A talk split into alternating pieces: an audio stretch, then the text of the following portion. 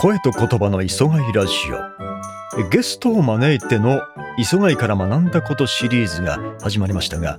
前回は認定講師でありアナウンサーである関係ゆかりさんにお話を伺ったんですが今回はその続きでございます。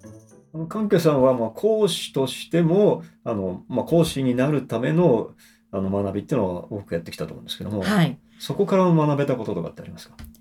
あの私は本当に時間がかかって、ええ、その認定のあのレベルをこう上げていくんですけども、はい、一つ一つ本当になんかつまずきが多くて、はい、時間をかけてるんですけどもでもそれがあ繰り返しできたっていうことで私には必要なことだったんだなっていうそのうまくね、あの点数が良くてポンポンってい。ってなんか資格だけ取れたっていうことも確かに嬉しいと思うんですけども私の場合やっぱり体とか、はい、そのベースになるものができてないのにやっぱりそこの応用の声っていう表現のところができるはずもないっていうことがあって、はい、やはりそこのために先生はあの本当に厳しくあとはみんなでやってるっていうこととあと個人でも、はい、あのいろいろとご指導していただく機会もありましたし、はい、その時はもちろん技術的な面はもちろんなんですけどもいろんな人としての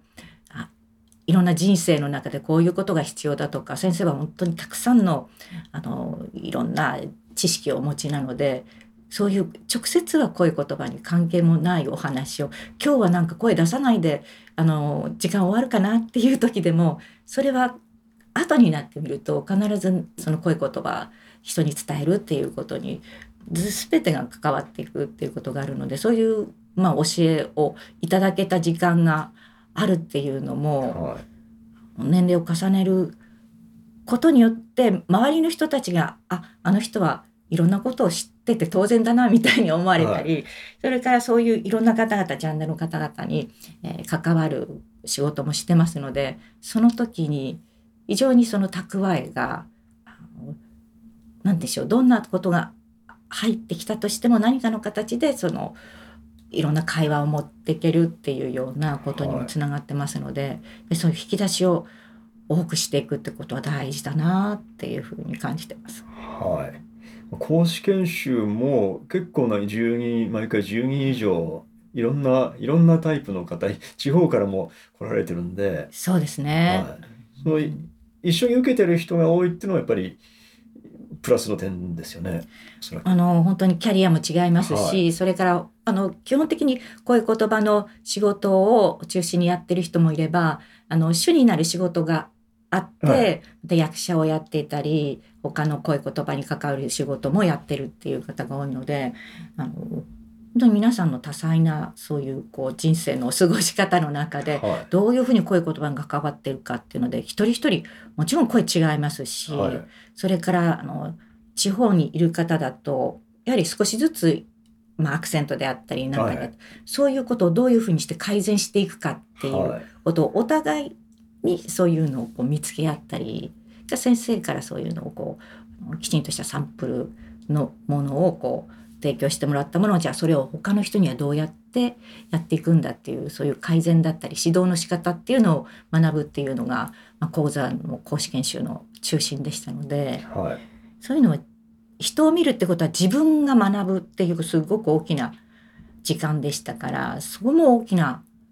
当に学びの場だったってことですね。はい、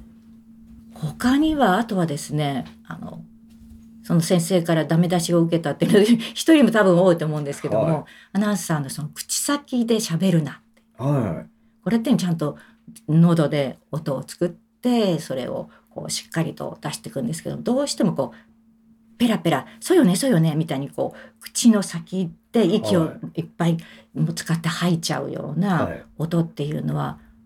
まあ、自己満足で人にはきちんと意味が伝わらないよっていうことでどうしてもそういう傾向があるっていうことは注意されてましたので、はい、喉でちゃんと音ができる母音がしっかりとできるようになってから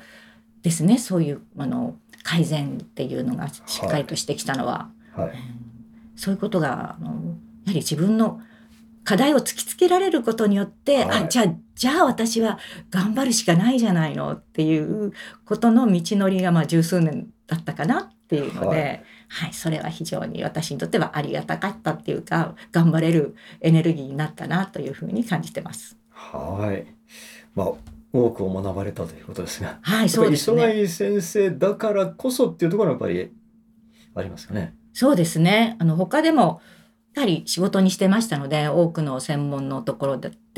えー何箇所かボイストレーニングの方とか、はい声楽の方とかちょっとこうトレーニングを受けに行ったんですけども専門的にその声のことだけじゃなくて体のことはい。そのやっぱり声を出すためにはそこに関わる専門的な体のことも勉強するとかいうこんな医学書みたいなのどうやって覚えるのよってね、もうすんごいもう大変だったんですけどもそれが自分ができるようになってくるとあこういう体の仕組みだからこんな風にして声が出せる音がちゃんと作れるっていうそれが分かってると今度指導するっていう時にそういう体のことを見てあげるっていうことが